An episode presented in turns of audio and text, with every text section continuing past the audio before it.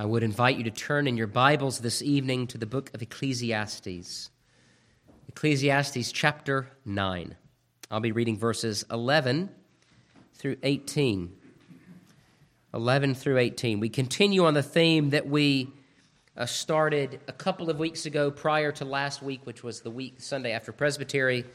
I preached from Psalm 42 and 43. This evening we go back to this topic for a time about wisdom and death, and then finishing this chapter on the superiority of wisdom over folly.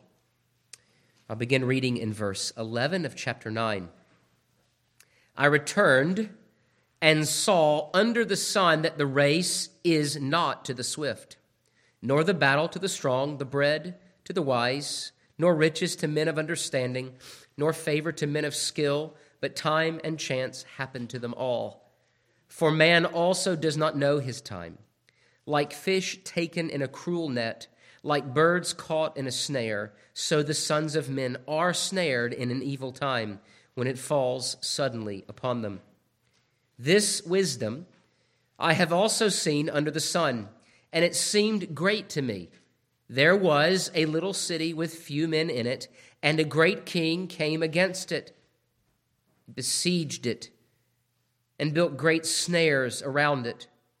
Now there was found in it a poor wise man, and he by his wisdom delivered the city, yet no one remembered that same poor man. Then I said, Wisdom is better than strength. Nevertheless, the poor man's wisdom is despised, and his words are not heard. Words of the wise, spoken quietly, should be heard rather than the shout of a ruler of fools. Wisdom is better than weapons of war, but one sinner destroys much good. Thus far, the reading of God's word. Let me pray now for the blessing of the preaching of it. Lord, even now we ask you this evening that we might turn our attention again, as we have done already this morning, to the preaching of your word for in it we find life. In it we find wisdom. In it we find instruction. For not only how we are to live, how we are to think, but how we might please you with the time that we have. And so, with whatever time we've been given, not fearing death, knowing that we have a great inheritance that is to come, take every moment, seize each day for the furthering and the glorying of your name. We pray this in your name. Amen.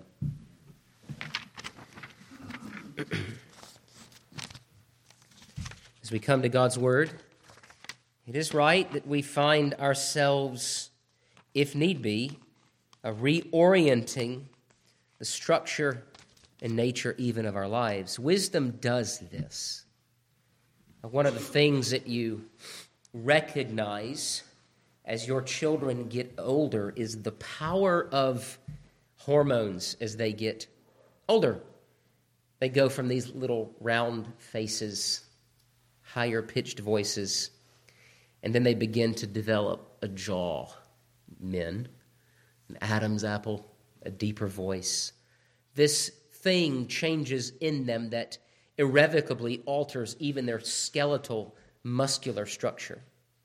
Wisdom is the means, or it is the, it is the element that adds maturity to an immature life. The more you get wisdom, the stronger your skeletal muscular structure of the spiritual life is. And it leaves you transformed.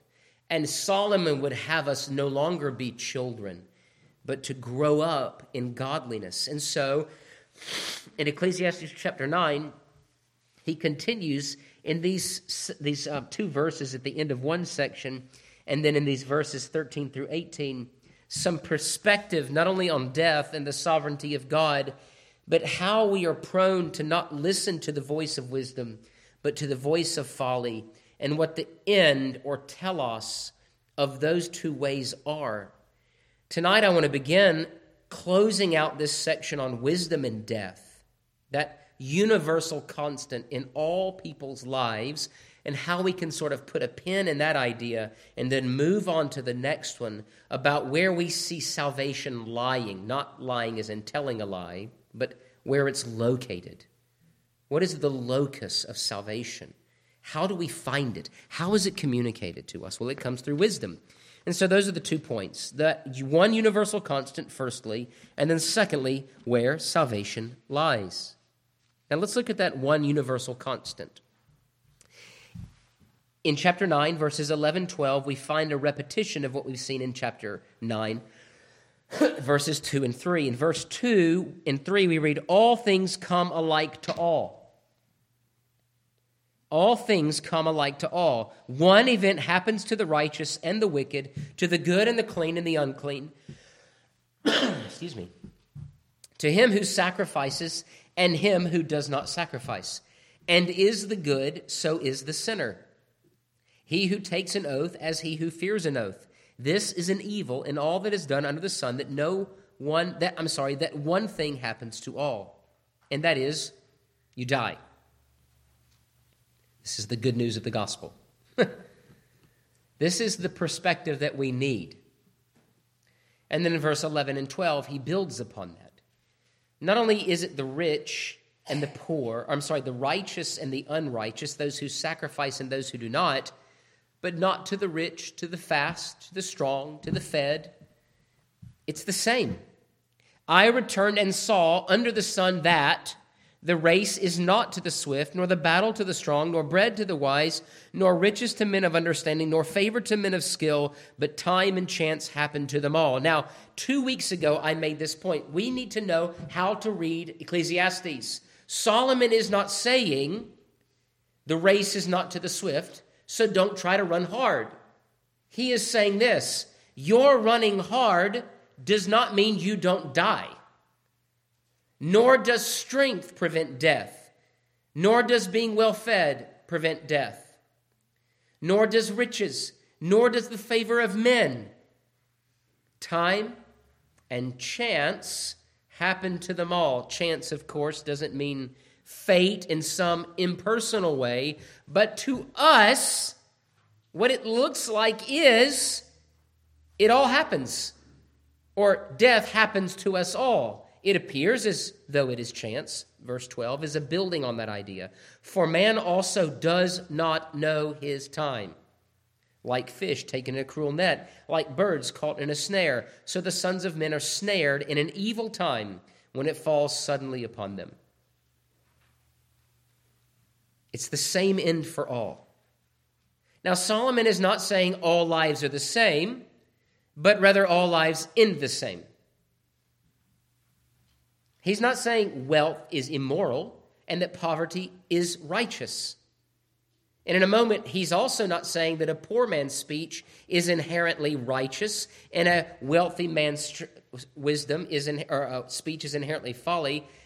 Solomon isn't building a biblical intersectional pyramid. That is not what he is doing here, if y'all are familiar with that sort of modern language. What he is saying is this however you run, everyone's race ends. Death is coming. Now, this, for some people, is news. And when I say that, what I don't mean is that not all people, everyone is aware of death. But I don't wake up on Monday consciously thinking every day that this is my last day. Now, there may be some people who do, and that is a terrible way to live. It is quite morbid. But I don't live constantly under the fear that this moment is my last moment. And again, Solomon is not telling us that ha- that is how we ought to think with this sort of morbidity, this sorrow, this Eeyore kind of existence. In fact, what he says is that the Christian, the wise man, is to see two things always death and duty. That we are called to see that death is coming, and until that death comes, we are to be busy. We are to be taken up with the work of wisdom. And there are places where Solomon says, Verse 10, whatever your chapter 9, whatever your hand finds to do, do it with your might. For there is no work or device or knowledge or wisdom in the grave. Do it now. And even more optimistically in verse 9, just prior to that, live joyfully with the wife whom you love all the days of your vain life. Vain means temporary. Live it up. Now, don't live it up as the world, where you don't act like you have a wife if you have a wife. this is the way the world wants to live. They want to eat, drink, and be merry in order to push off the reality of death. No, the Christian eats and drinks and is merry, all while having one eye on the grave and one eye in glory. Or really, one eye on the grave and one eye beyond the grave to glory. What Calvin would call contemplating the future life in his golden booklet of the true Christian life. And there are times when God brings to us challenges, yes, even death, misery, and pain, in order to remind us of our true end. We will die. Um, every time we go to visit my parents now, there is in their basement a series of shelves of things that they have collected over the years. Uh, my dad is not a hoarder. And so every time we go, he takes me down to the basement to shop. it's really bad if he takes my wife down there. I'm like, no, no, because actually I end up taking more stuff than she does. And we always end up coming home with more than we took. And he's smiling and I'm crying. What is he doing? He knows at some point when he goes, someone's going to have to deal with all that stuff. He knows it. So what is he doing? He is living now for that day. What he is doing is he's living generationally. He's trying to bless his children so that one day when he's gone and we have to settle the estate, I don't have six waffle irons to get rid of. Just wait. If I'm still here when my parents go, there'll be a massive flea market, I'm sure, somewhere with all of these things that we're trying to get rid of. We need to live in a generational way. Job did this. There are other men in Scripture that are examples of living in such a way that they are investing not only in their lives, but in the lives of those who come later. Now, Solomon says earlier, you don't even know what's going to happen with that stuff. You don't know who will take what you have and will they use it wisely. But you know this that there is a hard stop for this life. Now, there is a life that is to come. We are immortal beings. But what we do in this life echoes, it reverberates, it has an effect on the life that is to come, not only for ourselves, but those who come after us. And the way we ought to look at it is this death is a spring waiting to be sprung. It feels like chance. It really does. There are those lives where you die in a bed surrounded by your loved ones and you sing hymns and psalms and you just it's almost like a smooth transition from this life to the next. What a great way to go. But you know those stories are only after told they're only told after the fact. You don't know. You don't know how it will happen. You just don't know you could want that kind of death, and you may go out in a blaze of glory. You may go out in a car accident, a stroke. Who knows? We do not know. Now, God knows, but for us, what it feels like is a trap, a snare has been sprung, and evil comes upon us suddenly. And so, all that we do, all that we eat, those whom we love, all that we drink, the jobs that we have, the cars that we buy, the stuff that's in our basement, the stuff that's in our garage or in our attic or in our closets, at some point it will be left alone and we will be gone. And for many people, that idea is terrifying. Solomon is saying it's the most common event in human history, aside from birth. birth, death. Birth and death. And why is it that these two events, though they are the most common events in human history and they happen to us all, why are both such epic events? Because life is precious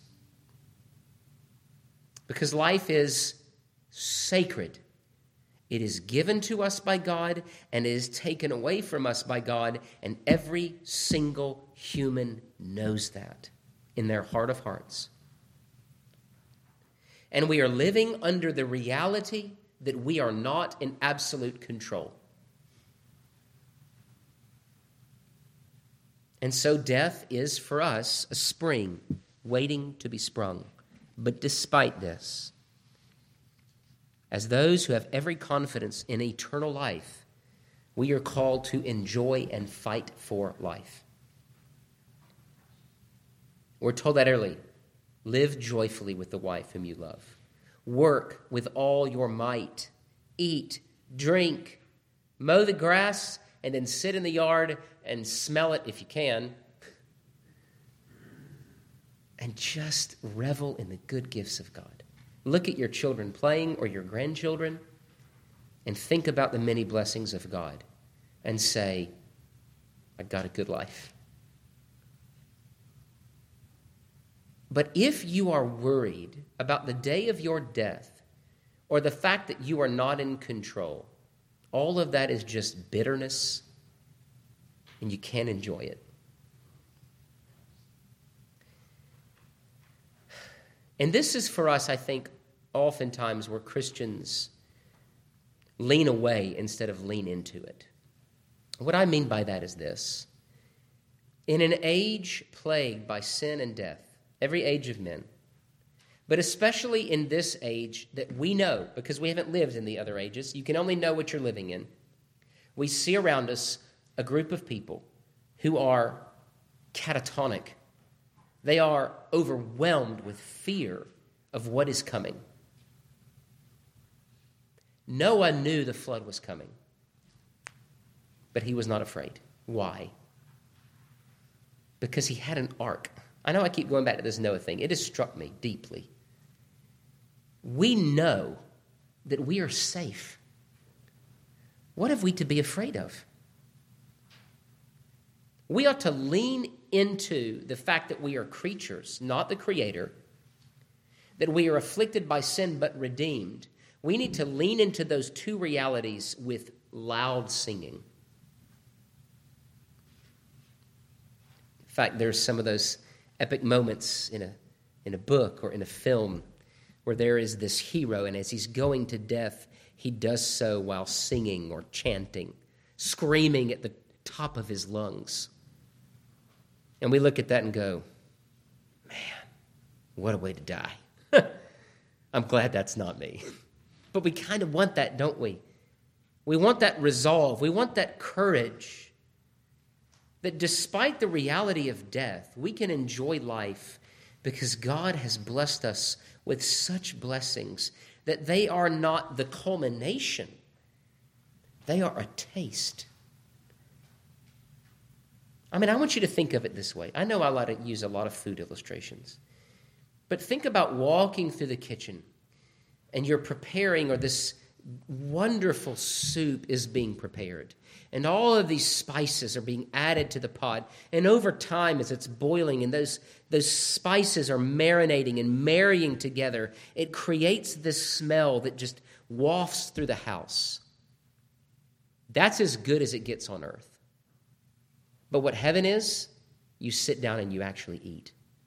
That's how I want you to think of the blessings of God. We sing that, right? When we've been there 10,000 years, we've only just begun to sing God's. I can't remember. I, I have to be singing it to remember. Even though we've been there 10,000 years, we've just begun. We've just begun.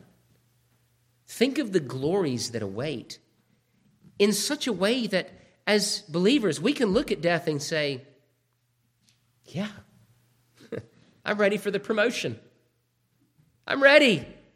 And it's hard to be ready because it requires courage and it requires a life that is lived as though we are going to die. All right, how does this happen? How do we live ready? How do we prepare? That's the second point, where salvation lies. Sal- Solomon uses the language of warfare, and he does it to introduce the idea that while the world is busy building siege works to deal with their problems, there lies within that little city a man with a voice, but no one will listen to him.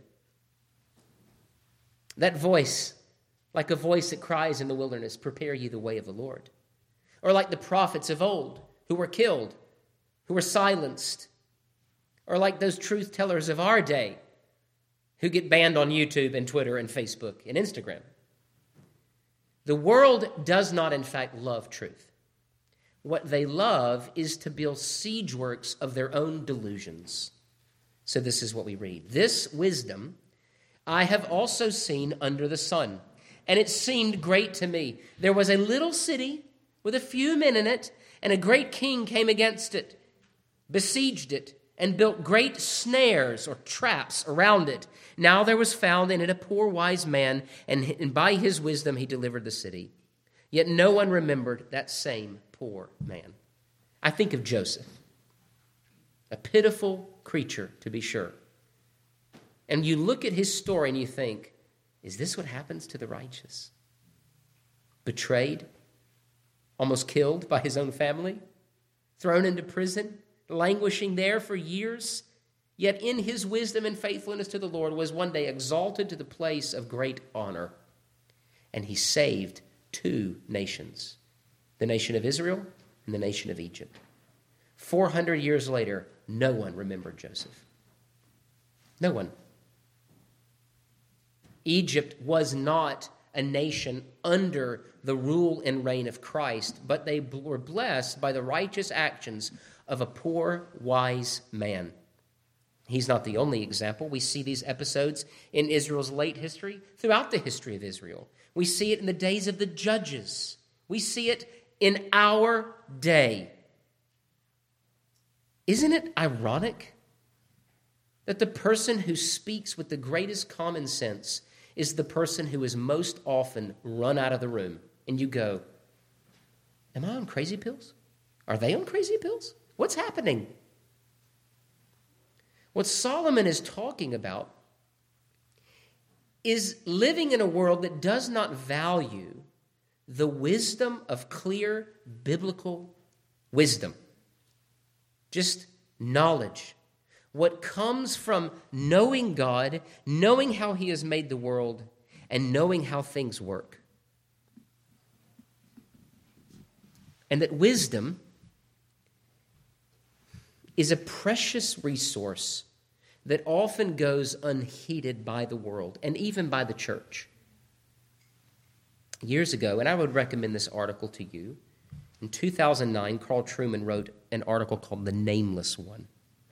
And in it, he says this Therefore, in a world where excitement, celebrity, and cultural power are the ideal, it is tempting, amidst the circumstances of ordinary church life, to forget that this, the routine of the ordinary, the boring, the plodding, is actually the norm for church life and has been so throughout most places for most of the history of the church that mega whatevers are the exception, not the rule, and that the church has survived throughout the ages, not just or even primarily because of the high profile firework displays of the great and the good, but because of the day to day faithfulness of the mundane, anonymous, nondescript people who constitute most of the church and who do the grunt work and the tedious jobs that need to be done. History does not generally record their names, but the likelihood is that you worship in a church which owes everything, humanly speaking, to such people. I love that. That the greatest Christians that have ever lived, you've never heard of. Why would you? That God takes a mass of poor, soft spoken, wise human beings, and he delivers a little city from strong siege works. Now, Solomon, I don't think, is talking about the church per se, but the church is the great example of this. Satan has tried since Genesis 3:16 since he first heard the curse and he saw his opportunity with Cain and Abel to snuff it out. But guess what? Eve had another son. And then we see Abraham and his barren wife, and she had a son. Isaac and his barren wife, and she had a son.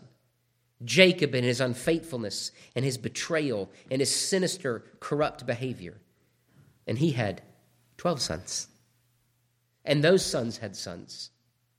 And some of those sons were unfaithful. Some of those sons committed, committed heinous wickedness. Judah and the family of Judah.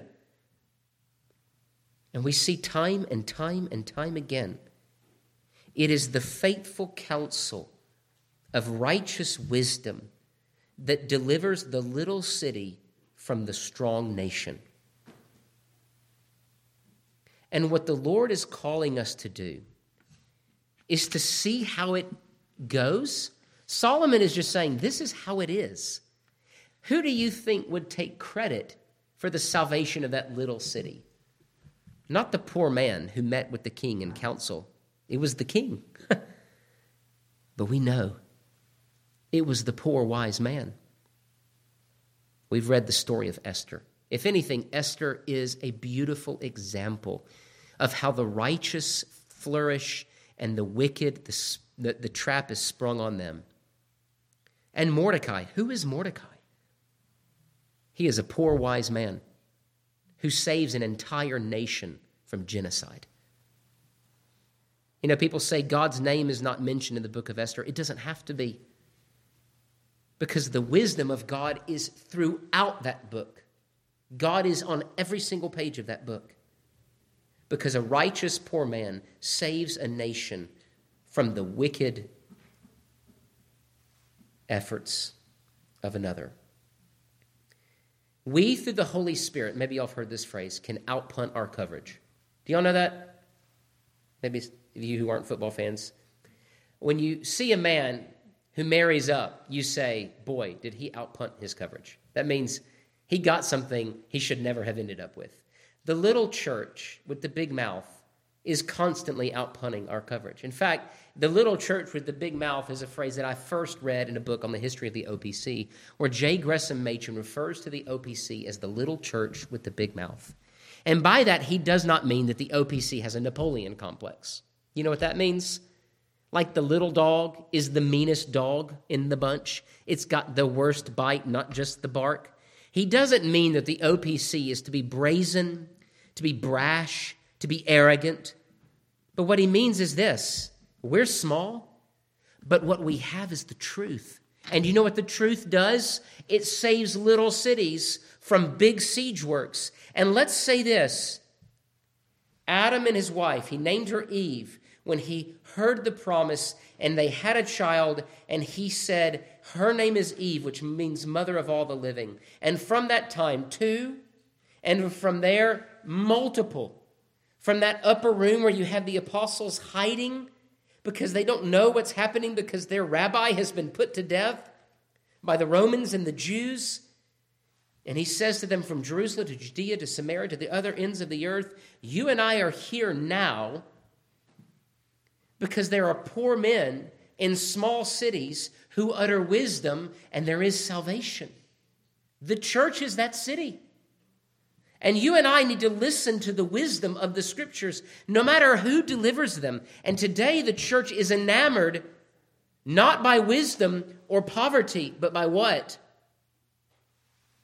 Not hair gel, maybe at one point, but the guy with the slick back hair the guy with the big congregation, the bigger, faster, famous. We are not immune from the draw of celebrity.